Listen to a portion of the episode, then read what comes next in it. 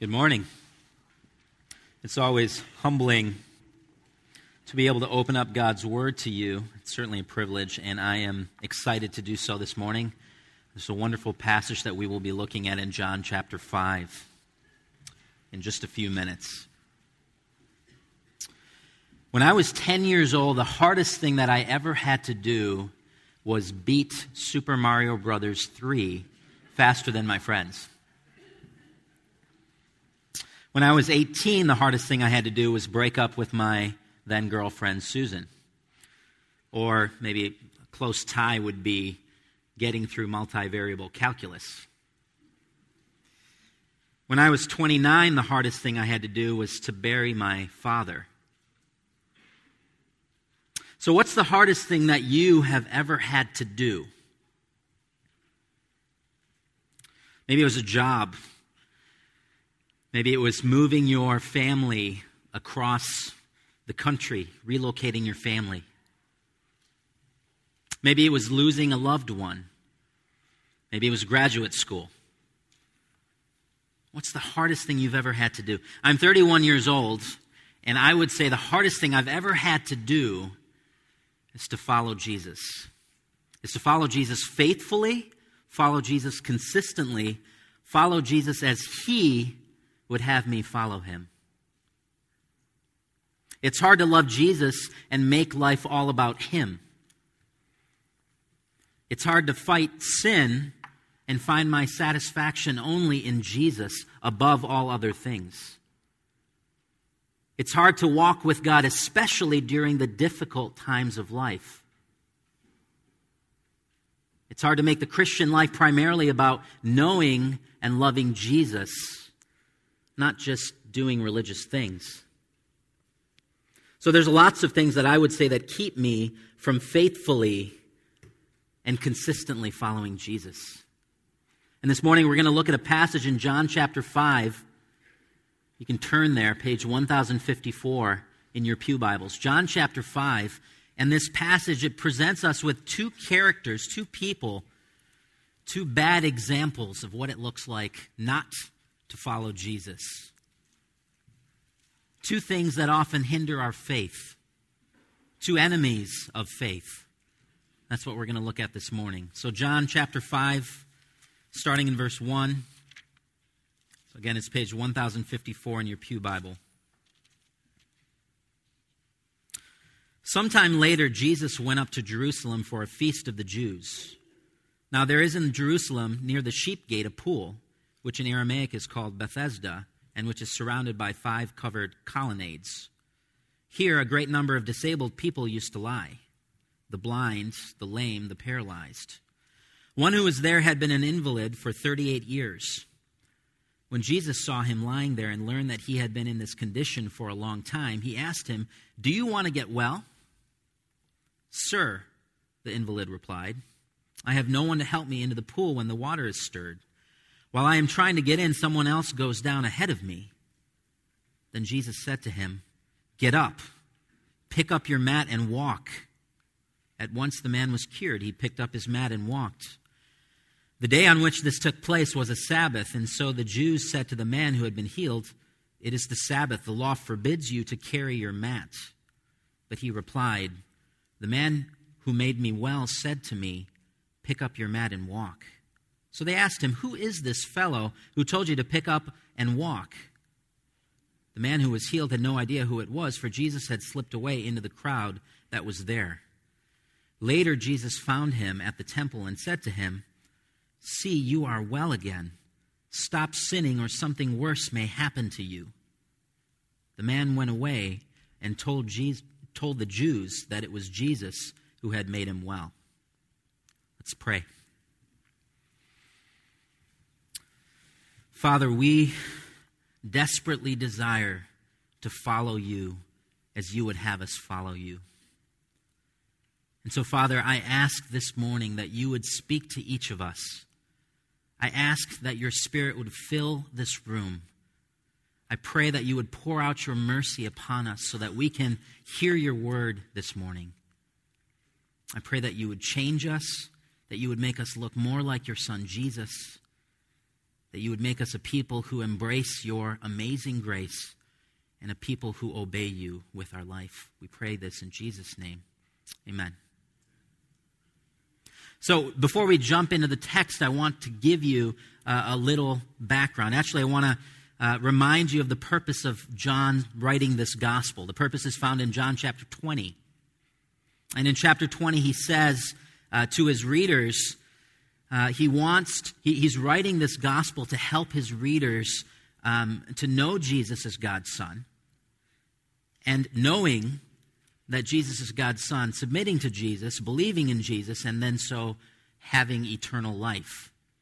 And so that's the purpose of this book. And what we see in the first 12 chapters is seven signs that the gospel writer portrays of Jesus, signs that Jesus did that demonstrate who Jesus is.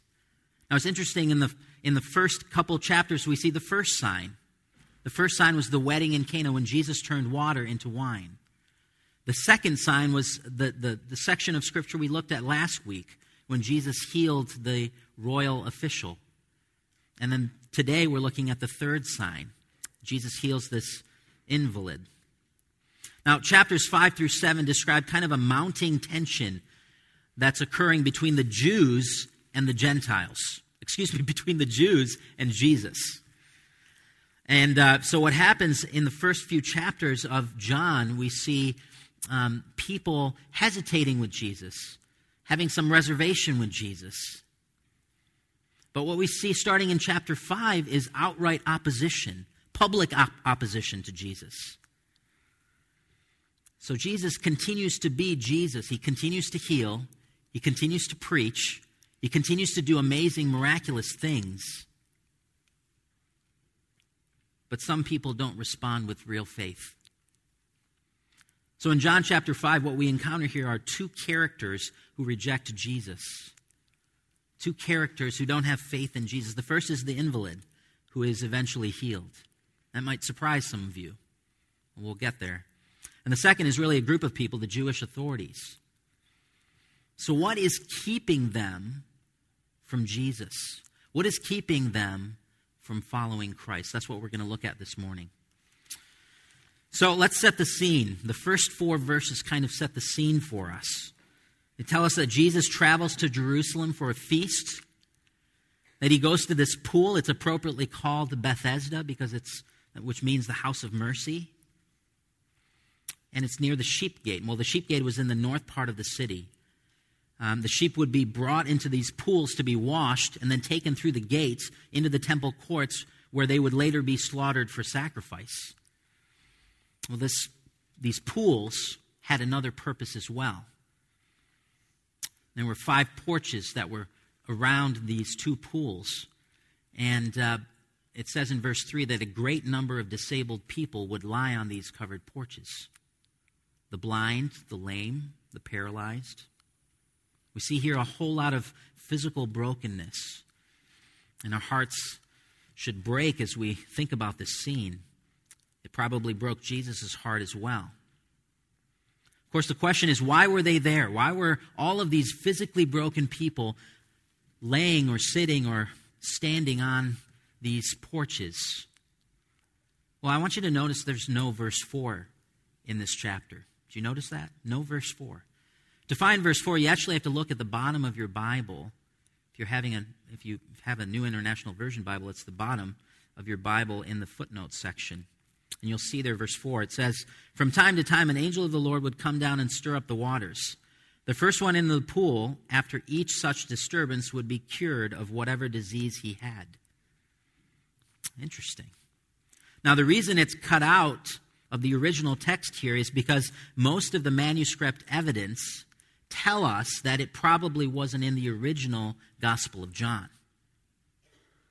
Now, what probably happened was that the scribes who copied these manuscripts of this gospel would write these words, verse 4, in the margins as kind of a commentary because it reflected the popular belief about what caused the stirring of the water. So, what likely happened is somebody got in these waters, and, and these waters were fed by artesian wells.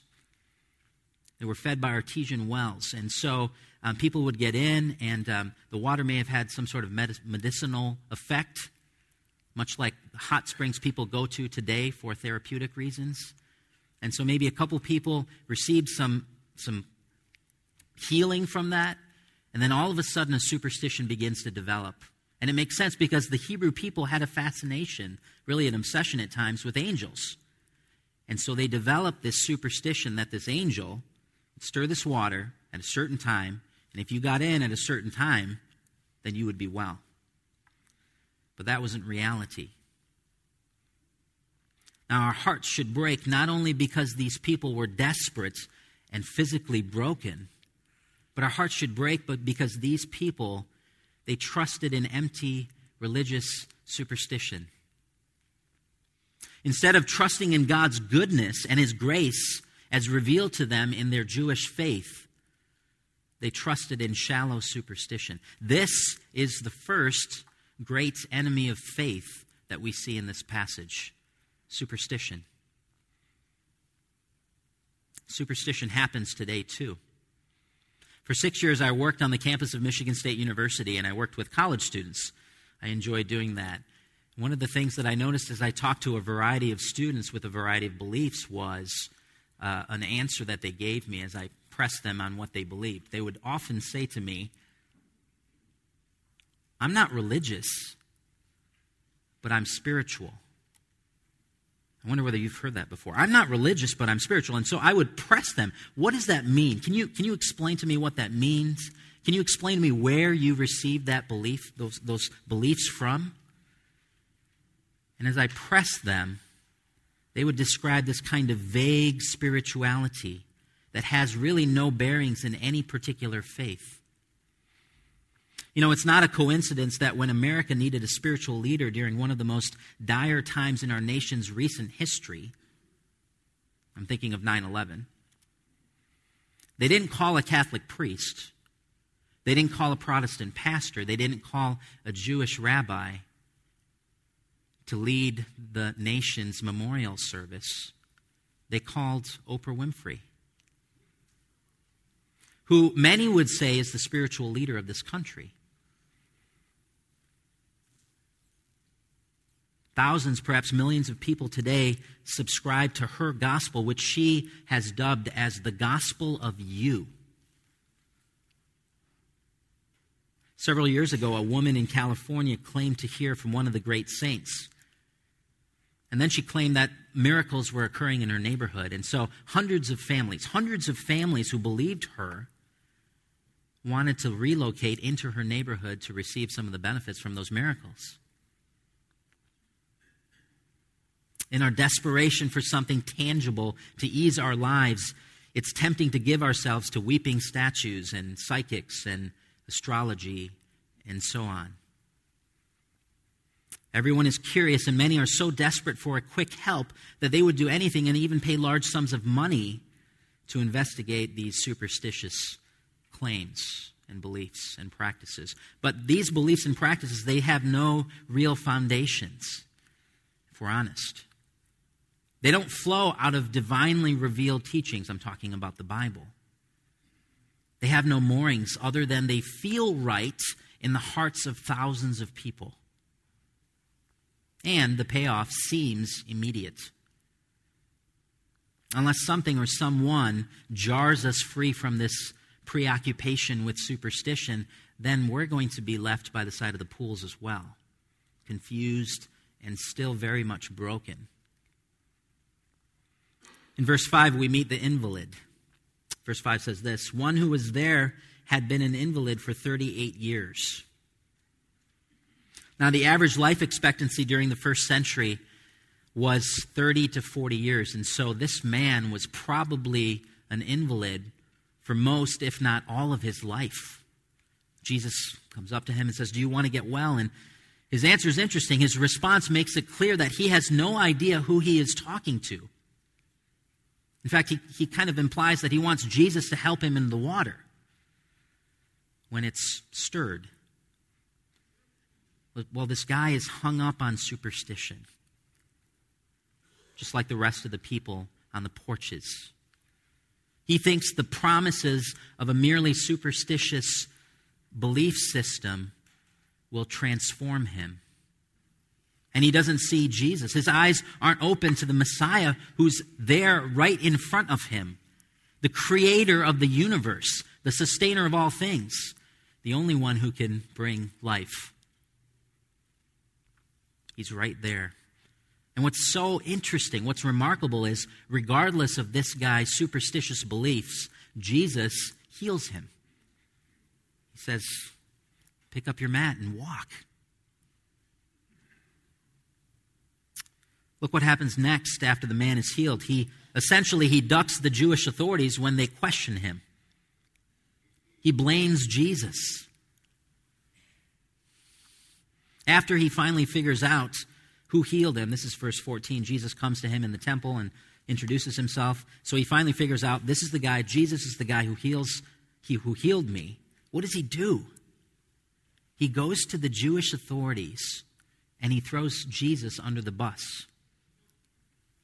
It was an intentional thing. One thing is crystal clear in this passage. Although this man met Jesus, he really didn't know Jesus. He doesn't show any signs of real faith in Jesus. He, did, he, he's not thinking about following Jesus anytime soon. In fact, he shows more respect for the Jewish authorities than for Jesus. It's pretty amazing. You might think I'm being kind of hard on this guy. But if you notice the first four chapters, every time, every time somebody in the Gospel of John has faith, the gospel writer explicitly says, and he believed. But you don't see any sign of faith in this story, and that's because there is none. The invalid man, the healed man, sits in our pews and stands behind this pulpit today. How many of us have encountered Jesus, perhaps in a Sunday school class, perhaps at a summer camp, through a friend, at church? How many of us have met Jesus in some way, but we really don't know him? How many of us would subscribe to a superstitious version of Christianity that caters more to ourselves than to the Jesus of the Bible? You know, I think superstition is slowly sneaking into our churches today, a superstitious version of Christianity. Let me give you two examples of superstition sneaking into our lives, into my life. I see superstition occasionally sneaking into the way I approach the Bible. Sometimes I haphazardly approach the Bible, randomly, impressionistically. I don't know whether that's a word, but I think you know what I mean. I flip randomly to kind of whatever passage is out there. I read it quickly. I pull out application based on my own impressions my own quick impressions. I don't do the hard work of studying the culture, the context, trying to figure out what is the author's original intent to his audience. And as a result, sometimes I miss the very voice of God in the Bible. And you know what? You know what? I don't think it's just my laziness. It is that sometimes. I think it's something more. Sometimes I think I want to control what comes out of this book for me. One scoop of the Bible, one scoop of what I feel, what I think, what I need for that day, and that equals a good word from the Lord. But that's not a word from the Lord, that's a word from myself to myself. Another way I think superstitious beliefs sneak into our Christian faith is the way we approach God. Sometimes we think that we can appease God or manipulate God by doing religious things. Maybe you can relate to me here. Sometimes I feel like if I read the Bible a certain amount of times, if I go to church a certain amount of times, if I, um, you know, if I'm really nice to my wife, that God somehow owes me. That God owes me. That He he owes me safety, that He owes me blessing, that He owes me something, that I'm safe. Where did that belief come from? That I could somehow manipulate God by doing things. That I can somehow pacify God through doing things. These are superstitious beliefs. When we look at this man, what we see is he lacks something so fundamental to the Christian faith. And it's something that Jesus constantly talks about in the Bible. He lacks complete, sold out allegiance to Jesus.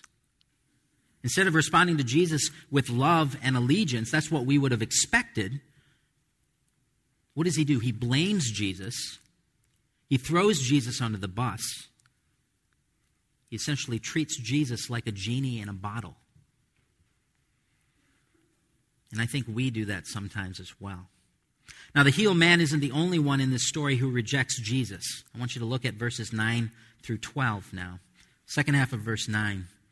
The day on which this took place was a Sabbath, and so the Jews said to the man who had been healed, It is the Sabbath. The law forbids you to carry your mat. But he replied, The man who made me well said to me, Pick up your mat and walk. So they asked him, Who is this fellow who told you to pick it up and walk?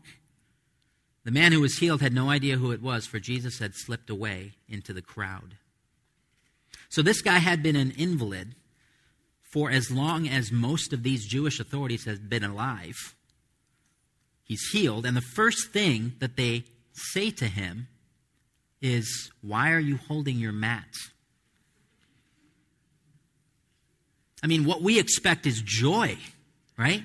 What we expect is praise God. What we expect is wonder and astonishment. So, why weren't these Jewish men astonished? Well, they were distracted, right? They were distracted by their extra biblical rules. Now, the Bible says clearly in the Old Testament, don't work on the Sabbath. But what happened over time is Jewish rabbis, they came up with 39 classes of what it means to work. And one of those classes was don't carry something from one place to another on the Sabbath. So the Jewish authorities were working in an entirely different system, a system that couldn't handle the devastating grace of God in Jesus that broke onto the scene in, in such an unexpected way. In other words, they had no category in their minds for Jesus or his grace because they were working in a different system, a religious system. Instead of astonishment and praise, what we see here, what we encounter here is the second great enemy of faith in Jesus, and that's religion. In particular, works based religion. Religion puts the emphasis on our spiritual performance. It puts religious works as the means to saving oneself and pleasing God. But let's be honest, the reality is that no one gets straight A's on their religious report card, right? No one can do enough or pray enough or read the Bible enough or confess enough to earn God's favor and remain in his favor. And that's what the Jews were attempting in the story. They wanted rules, not God's grace. They wanted human merit, not God's pardon. They wanted to do something for themselves and feel good about it. And so there was no room for astonishment here.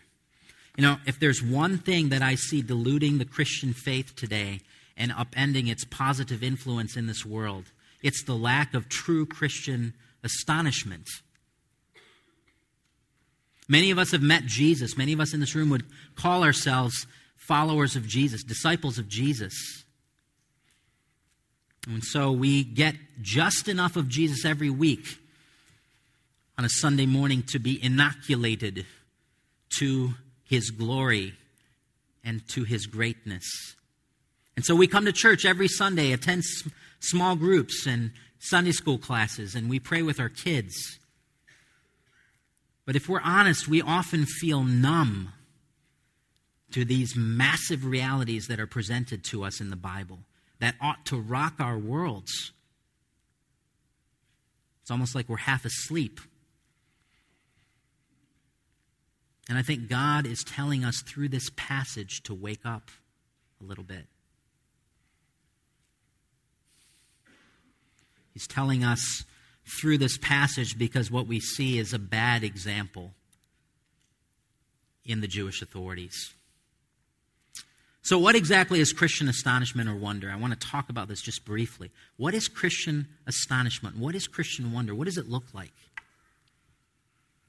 I would say Christian wonder is a profound and personal sense of God's surprising grace.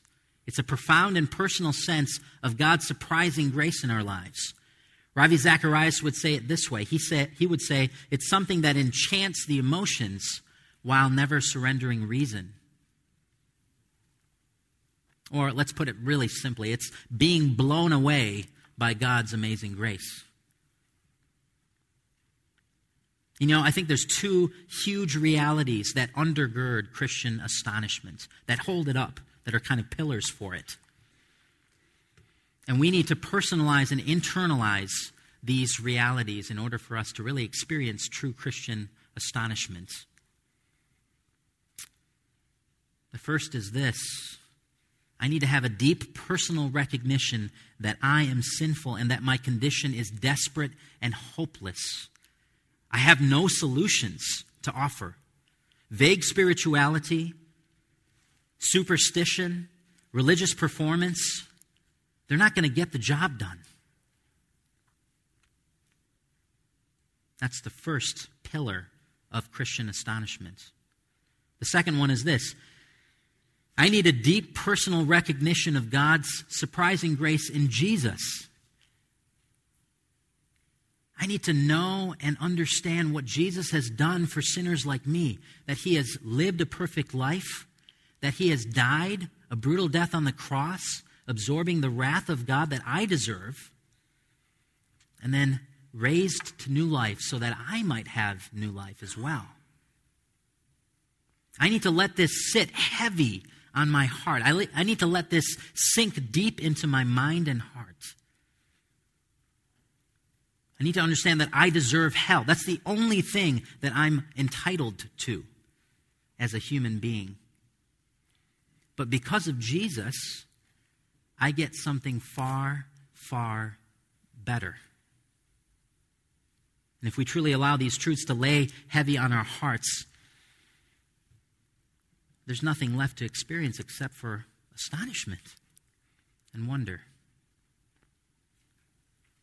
Religion destroys Christian astonishment by essentially denying these two realities and by promising us that our own efforts can get the job done. And that's a lie.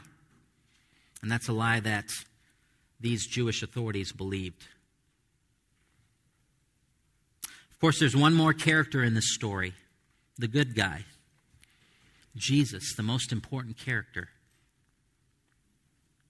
What did Jesus see at the pools? Well, he saw what we see as we read the story. He saw a bunch of broken, desperate people putting their trust in silly, superstitious beliefs. You know, he could have embarrassed them. He could have pointed his finger at them and laughed. He could have called them fools. But that's not what he did. Because our Jesus is merciful and kind and compassionate and slow to anger and patient. He engaged the person who was probably broken for the longest period of time. And for no other reason other than his awesome mercy, he healed him.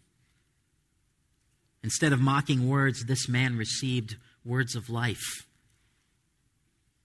Jesus' compassion towards us isn't contingent upon the presence of faith or the presence of mature faith, even. Jesus' compassion and power towards us doesn't depend on whether we've repented of every ounce of silly, superstitious beliefs or repented of our religious performances. God's grace rests on whomever He wills, whenever He wants, and however He wants. I mean, look at this story. I mean, it's amazing that God's grace rested upon this man, a man who, to our knowledge, never had faith. It's interesting how this story ends. Jesus found him at the temple and said to him, See, you are well again. Stop sinning, or something worse may happen to you. In his last moments with this man, Jesus shows concern for a kind of faith that perseveres to the end a kind of faith that says no to sin because of the coming judgment. He says to the man essentially, Listen, you've met me. I've graciously healed you, and now your life has got to look different. You've got to be a changed person. Or else something bad may happen on the final day of judgment, perhaps worse than what you've already experienced in your 38 years of physical brokenness on this earth. It's not surprising that Jesus calls this man to obedience, to a life of faith and allegiance. So when Jesus speaks to you, when Jesus touches you with his grace, how do you respond? And will we treat him like a genie in a bottle, trying to take advantage of him, trying to manipulate him for our own purposes? Will we glibly thank him and then very quickly move back into our preoccupation with religion and trying to do things? doing lots of good things, but for all the wrong reasons? Or will we look full in the face of Jesus? Will we strive to know him and love him more and obey him with our lives? The 17th century Puritan Thomas Brooks, I think, understood what we're talking about here very well. Listen to his words. Few follow Jesus for love but many for his loaves. Few follow Jesus for his inward excellencies, but many follow him for outward advantages. Few follow Jesus that they may be made good by him, but many follow him that they may be made great by him. So, why do you follow Jesus? Why are you here this morning? I hope your answer is because you are so astonished by God's massive, glorious, extravagant grace in your life that there's nothing else you want to do except to know and love and obey Jesus. And if that's not your answer this morning, then perhaps you really don't know Jesus. Let's pray.